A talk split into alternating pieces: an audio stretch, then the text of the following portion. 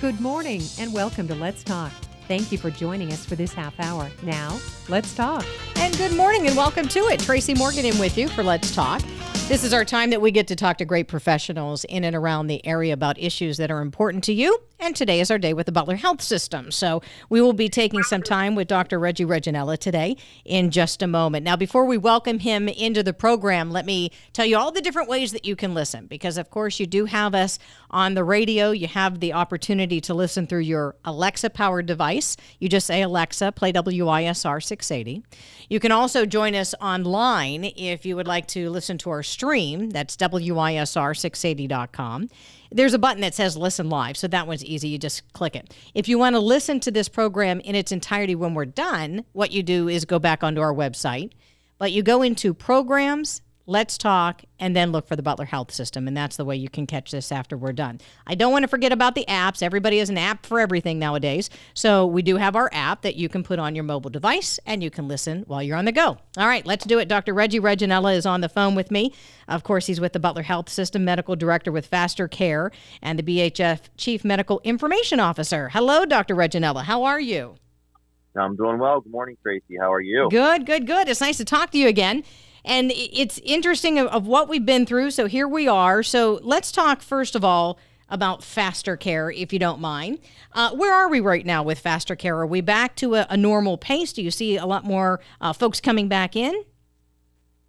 Yes, we are. The people are starting to get out. They have decided that life is going forward. So a lot of people have been getting their vaccines, which is awesome, which is great. Keep it up for those who haven't done it. Strongly recommend it.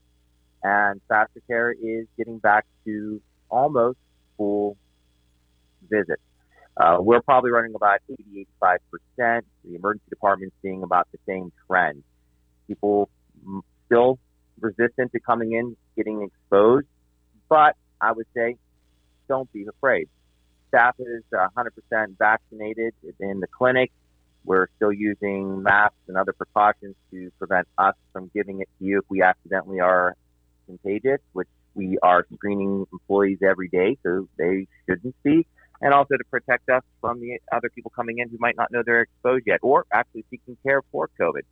So all sites which are in Butler Commons, Slippery Rock, Sarver, and Katanning are all open.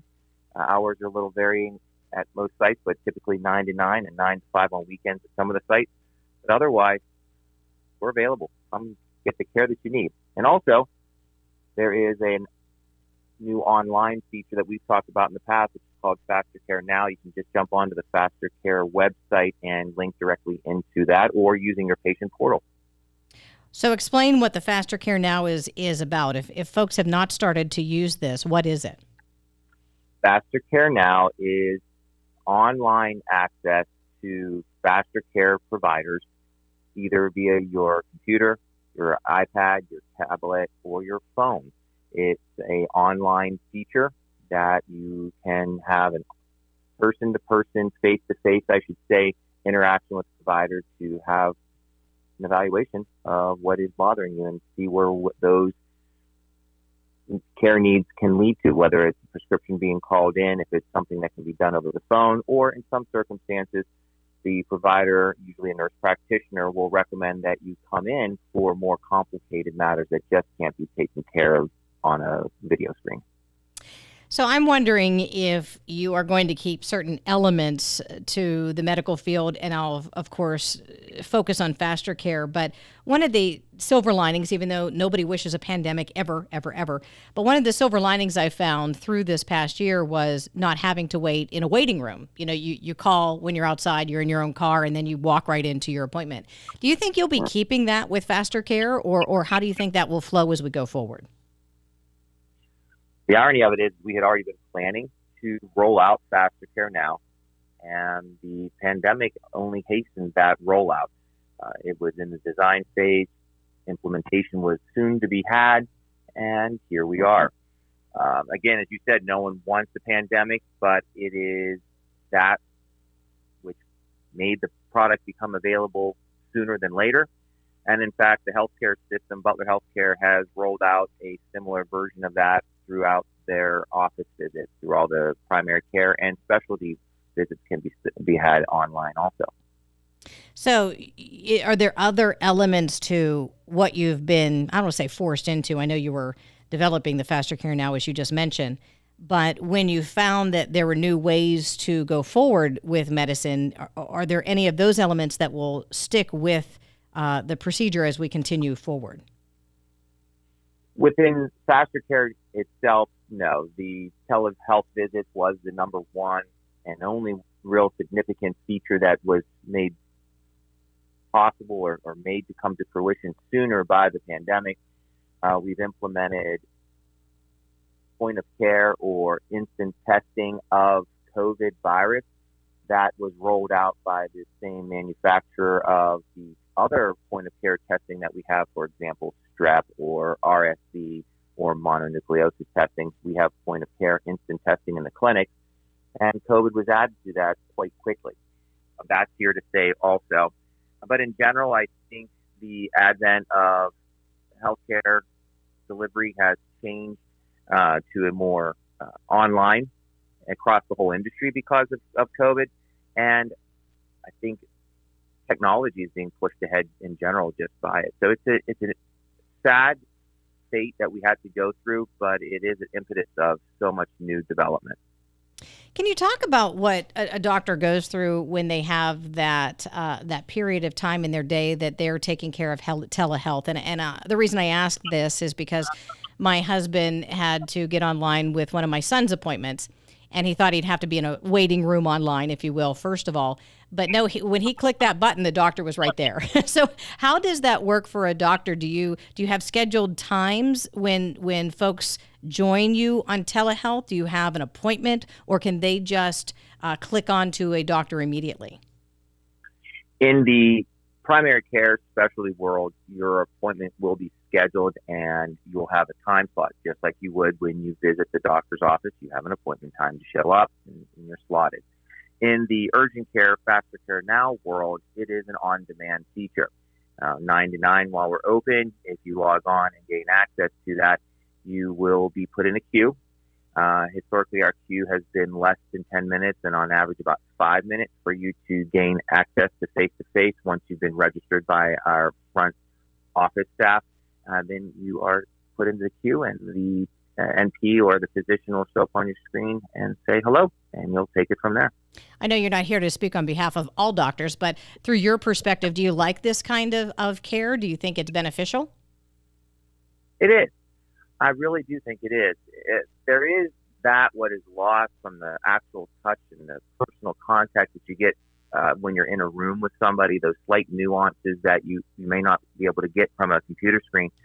But some of the P C Ps have found it interesting to be able to engage uh, with the patient in their own home, to be able to assess their needs if the patient says, well, I need some help with, with this um part of my life. Yeah. Mm-hmm. Yeah, they'll be able to show, well, show me what you're talking about. What can you need? Well, the patient can show, well, this is the stairs in my home. Um, and they say, well, we can get someone in there to help you with that, with some physical therapy, et cetera. Um, it allows patients to have a more easily accessible healthcare experience. You don't have to take a day off, drive to the office and sit in the office and plan your day when you have a scheduled office visit. Um, you can do it, you know, and, and the time that you take to drive to the office is eliminated, and that will give you more time during the day. So adding all those pieces together, it does gain value to both the patient and the provider to be able to experience the healthcare online. I'm not going to say that every visit should be online, but a checkup visit. Uh, you, you saw your doctor a week ago for bronchitis, or you had um, a sore ankle. You saw your provider in person, and they said, well, let's just check up in a week. Easy. Log on, say hi. You can both experience the uh, encounter online, and it's easy. So you don't have to go back to the doctor's office or back to the clinic to be evaluated. It's something that can be integrated into your day without making a big production out of it. Can so you- I like that follow-up encounter so much better than having to go back to see somebody. Can you see more patients in a day or in a week by having those time frames that are a lot shorter and, and convenient? For the provider, no. the provider's still putting in the same amount of time and effort. There's still the documentation behind the scenes. So no, um, it, it doesn't increase the amount of patients that we can see in a day, but it increases the speed and, and availability to the patient's life. Interesting. Interesting. So we have Doctor Reggie Regginella on the phone with us with the Butler Health System, kind of just talking about the updates as, as we go forward with faster care and telehealth. And, and I say the updates in the way that uh, it seems like the health industry is going to be moving forward in. Um, you know what? We only have about ten minutes left with you, Doctor Regginella. And, and one thing I wanted to ask you about in particular was Lyme disease. And the reason I'm just kind of jumping into a whole different realm is because this is typically when we start talking about Lyme's disease, kind of in this building, on this show quite a bit. And I, I don't think that the topic has been talked about enough this year because, of course, of COVID, and that's been our focus. But Lyme is still something that's very important this time of year, isn't it, to, to pay attention to? This time of the year in the fall, and as long as it's not freezing out, you can get bit by a tick. So it is very endemic, meaning there is a lot of it around here, and we see this time of the year probably at least one tick bite in the in the emergency department and at Faster Care every day. So it's not something to fool around with. We can get into the sequelae of tick bites and how you get it treated, but it's it's I, it's an interesting disease, and it's scary at times. So why do people come to the emergency room for that? Is it just time of day, or did they not think that they could go to a faster care or maybe proximity? Why would they go to the E R for that? A lot of times it's time of day. They they feel that they need to get the tick removed uh, once they notice it. And there is a time perspective to tick removal, but we usually say there's a twenty-four hour window from tick bite to tick removal that is of significance. Beyond that, you increase the likelihood of conversion of tick bite to Lyme disease. So people will make the decision whether they want to engage uh, Faster Care or the emergency department. Either site is uh, appropriate for uh, management of their condition. Uh, Faster Care provides a um, less congested and realistically a lower copay for individuals to be seen for a tick bite. How do you know a tick bite has been within that twenty-four hour time frame? Sometimes we don't find ticks until they're really bloated, and I'm wondering yes. how fast it takes for a tick to become that size. It depends on how hungry they are. I I don't know how fast it takes a, a tick to get engorged, as you would say. Um, we usually will reference the time that a patient was outside. Usually you're going to get the tick bite while you're outside, although your animal, your pet can bring it into the home.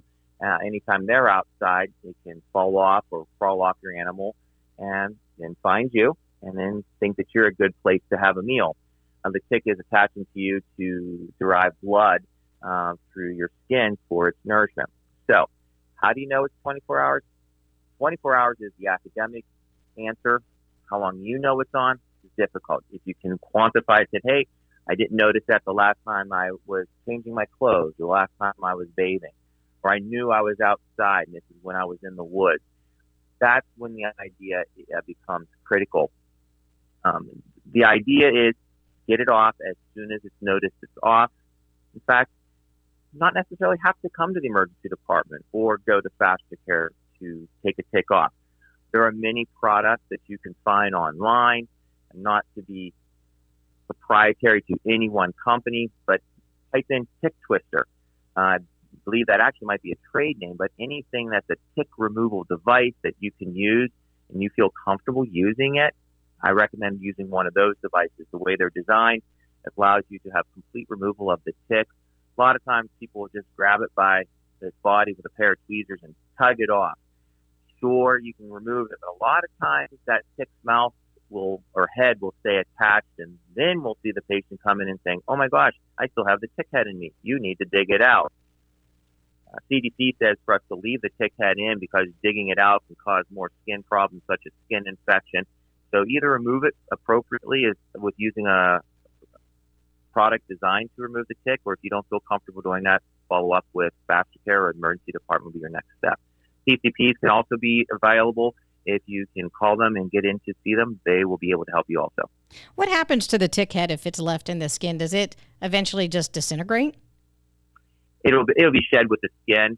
Uh, when it first became an epidemic or endemic in the area, everyone, including myself, was digging out those tick heads, and the C D C came back out several years later and said, stop doing it. We're finding you're causing more problems. So it'll just grow out or flush out like with, with a splinter. If you have a splinter left in long enough, it'll eventually just fall out as the skin sloughs off. So why is it important for proper tick removal? I was in a conversation where somebody had told me, true or false, I'm not sure, that if, if you agitate the tick enough, then whatever it has taken in will go straight back into your body. Is that true or not true? I'll have to say it depends on how you grab it. Some people will say that if you squeeze too hard by using a pair of tweezers, you can push more saliva, and that's where the actual disease lives, in the saliva into your skin. Uh, the exact technical delivery of, of a tick is is quite hard to determine when and how you grab it. So can you? Sure. I'd say that there is a possibility of increasing the likelihood of contamination if you are improperly removing the tick. So, and also then you just don't have the, the uh, frustration or the concern or the anxiety that you do have a tick head in your in your skin, and you don't pick at it or, or cause more problems with it. I, I would lean more on appropriate removal for complete removal, so you have you can move on from that situation and not have to deal with it. We hear a however, lot. Of, oh, yeah, I'm sorry. Go ahead. Yeah. yeah. So, however, let's say you assume that you removed the tick uh, in a timely manner, whether you've done it, whether you've had a healthcare provider remove it. I don't want to say you're out of the woods, no pun intended. The idea is that it's likely that you will not have conversion to Lyme disease if the tick is removed within twenty-four hours. That's not an end-all, be-all. What ha- can happen is we had the timing wrong, or the tick was a little bit more aggressive, and yes, you can get Lyme disease even with prompt, appropriate removal. What do you need to look for? As it moves on, uh, people will develop, Lyme disease will develop a series of symptoms that they need to watch and monitor themselves for. The biggest, easiest thing to think of is, did you develop any flu-like symptoms within the first two weeks of having Lyme of a tick bite? That would be an indication of Lyme disease conversion. Flu-like symptoms, body aches, fevers, joint pains, et cetera. The other telltale sign is what we call a bullseye ring. That would be a reddened ring with circles of redness and light red and clearing, um, literally like a bullseye that you'd shoot a bow and arrow at. That ring can be associated with the tick bite area, or it can be associated anywhere on the body different than the tick bite. And in some cases, you'll actually see what's called disseminating Lyme disease, where you'll see numerous bullseyes across the entire body. That is not an indication that the patient was bit by that many ticks. It's just showing Uh, it's expressing itself in numerous lesions. Um, it does not indicate any worsening severity. It's just how that person is experiencing the Lyme disease progression. Treatment is exactly the same for all these conditions, which would just be a two-week course of antibiotics, depending on your allergy list, that will be prescribed by your provider. Can you get these symptoms months later, a year later, after you've been bit by the tick? The symptoms I just spoke with are what we call the acute phase Lyme disease. So, the, so those symptoms happen anywhere between five and twenty-one days. We usually say two weeks is the peak of the incidence. What you're discussing is delayed Lyme disease, and that is where Lyme disease gets dangerous. Um, the different types of delayed Lyme disease would be neurological, cardiac, and orthopedic. These can range from neurological symptoms, Bell's palsy-like symptoms, cardiac arrhythmias, conduction delays, which means heart block, where people will have very, very slow heart rates, which will require temporary pacers to manage their condition. Um, orthopedic injuries, I've seen individuals that will have destruction of joints because of Lyme disease. These take months later to get. Now, what happens is people will get these flu-like symptoms or won't find their bullseye ring, and everything goes away. Everything is better for months.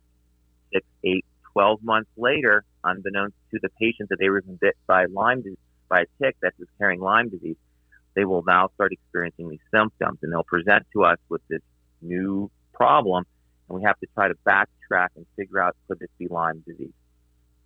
So testing, people will say a lot of times, well, I, I think I was bit by a tick yesterday. Test me for it. Testing is a very interesting topic. If I give you a tick bite that I know the tick has Lyme disease and it's on you for two, three days, and I'm going to guarantee that you're going to have Lyme disease, the test for Lyme disease, called a Lyme titer, would actually be a negative test for three and up to six weeks.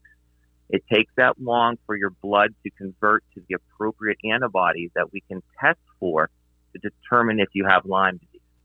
So testing for Lyme disease with an with a recent tick bite is almost going to be negative unless you've had Lyme disease in the past. So a recent tick bite will not be that cause of a positive Lyme test, or even be a positive Lyme test if you've never converted to having Lyme disease in the past.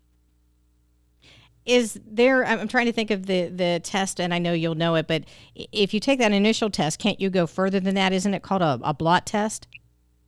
That is, it's a reflex test, meaning that if your initial antibody screen shows some indications that there is a likelihood of being positive, then the blot test will be run automatically to actually try to find the exact number score of antibody elevation to actually then confirm Lyme disease. So the first screening test is, it's likely that you have it if it becomes positive.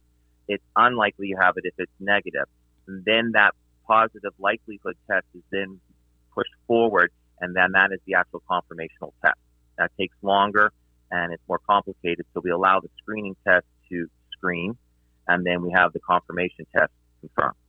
So if we think that we have these symptoms, can we just go to Faster Care? Can we use telehealth? Do we go to the emergency room if we need to? Or your P C P? The answer is yes. There's actually a criteria. If someone comes to me and says, um, let's let's work through it from the beginning. You come to the emergency department, you come to Faster Care, you go to your P C P, you use Faster Care Now online, and you say, I was bit by a tick, I have a tick on me, um, let's get it removed. Um, a lot of providers, myself included, will actually prescribe you a single-dose antibiotic uh, for that day. That will significantly decrease the conversion rate of getting Lyme disease from a tick bite. It's, it's amazing. One dose antibiotic, good to go for the most part. That's step one. Step two, someone comes to me and says, you know what, I was bit by a tick last week. I took it off. I completely took it off. I now have a fever, chills.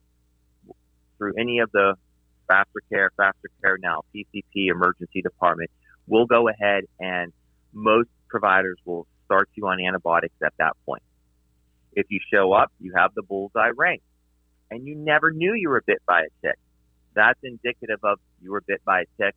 We're going to start you on the same antibiotics. Again, getting engaged with any of the healthcare providers, that's a good place to start, put you on the antibiotics. Then comes the discussion phase. What I mean is someone will come in, it's the middle of the summer, it's the early spring, late fall, and they have flu-like symptoms, but no known history of tick bite, no known outdoor exposure. Everyone looks at each other and goes, well, what do you do? And that becomes the sticky wicky, and a lot of conversation happens is, do you just treat for Lyme disease? And the C D C has answered that for us. The answer is no. What you do in that situation is you have people that live in this area, they have flu-like symptoms outside the flu-like time zone. We'll do a wait-and-see approach. And what I recommend, what I do with patients is I'll say, let's wait three, let's wait six weeks. Totally safe to do that.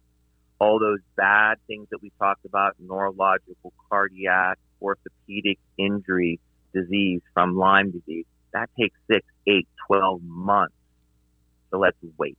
Let's be appropriate. Let's test you for Lyme disease in that three to six week window. If you pop positive for Lyme disease, uh, same treatment that we would do from the initial treatment, which is two weeks of antibiotics, is the appropriate management, complete cure of the of Lyme disease without any increased risk by waiting. The flip side of it is nilly-willy, let's throw you on antibiotics, quote-unquote, just because we think you might have Lyme disease. I'm exposing you to antibiotics that you may not have need. You will have G I upset that you didn't need to be exposed to. You can have increased sunburn with certain antibiotics in this time of the year because it makes you increase photosensitive, meaning you'll get sunburned more easily just because I put you on the antibiotic. And lastly, we would increase the possible antibiotic resistance to bacteria in general for inappropriate antibiotic use. So giving antibiotics in the wrong setting is actually worse off than, than absolutely safe to wait six weeks to get tested. Doctor Reggie Regginella, we are out of time, but it is always an interesting conversation to have with you. It, Lyme's is something that we need to pay attention to, and, and I do appreciate you being here to not only talk about that, but just remind us of the telehealth and faster care. Uh, I appreciate you being here. Thank you so much. Well, my pleasure. Thank you for having me on, and everybody stay safe, and we'll talk later. Absolutely. And folks, again, if you are just joining us and you're late into our conversation, you can hear this again on our website at W I S R six eighty dot com. You pick programs, Let's Talk, and then look for the Butler Health System. I'm Tracy Morgan with Let's Talk. The information and opinions shared on this program are solely those of our guests and do not necessarily represent those of W I S R, the Butler County Radio Network, or its staff and employees.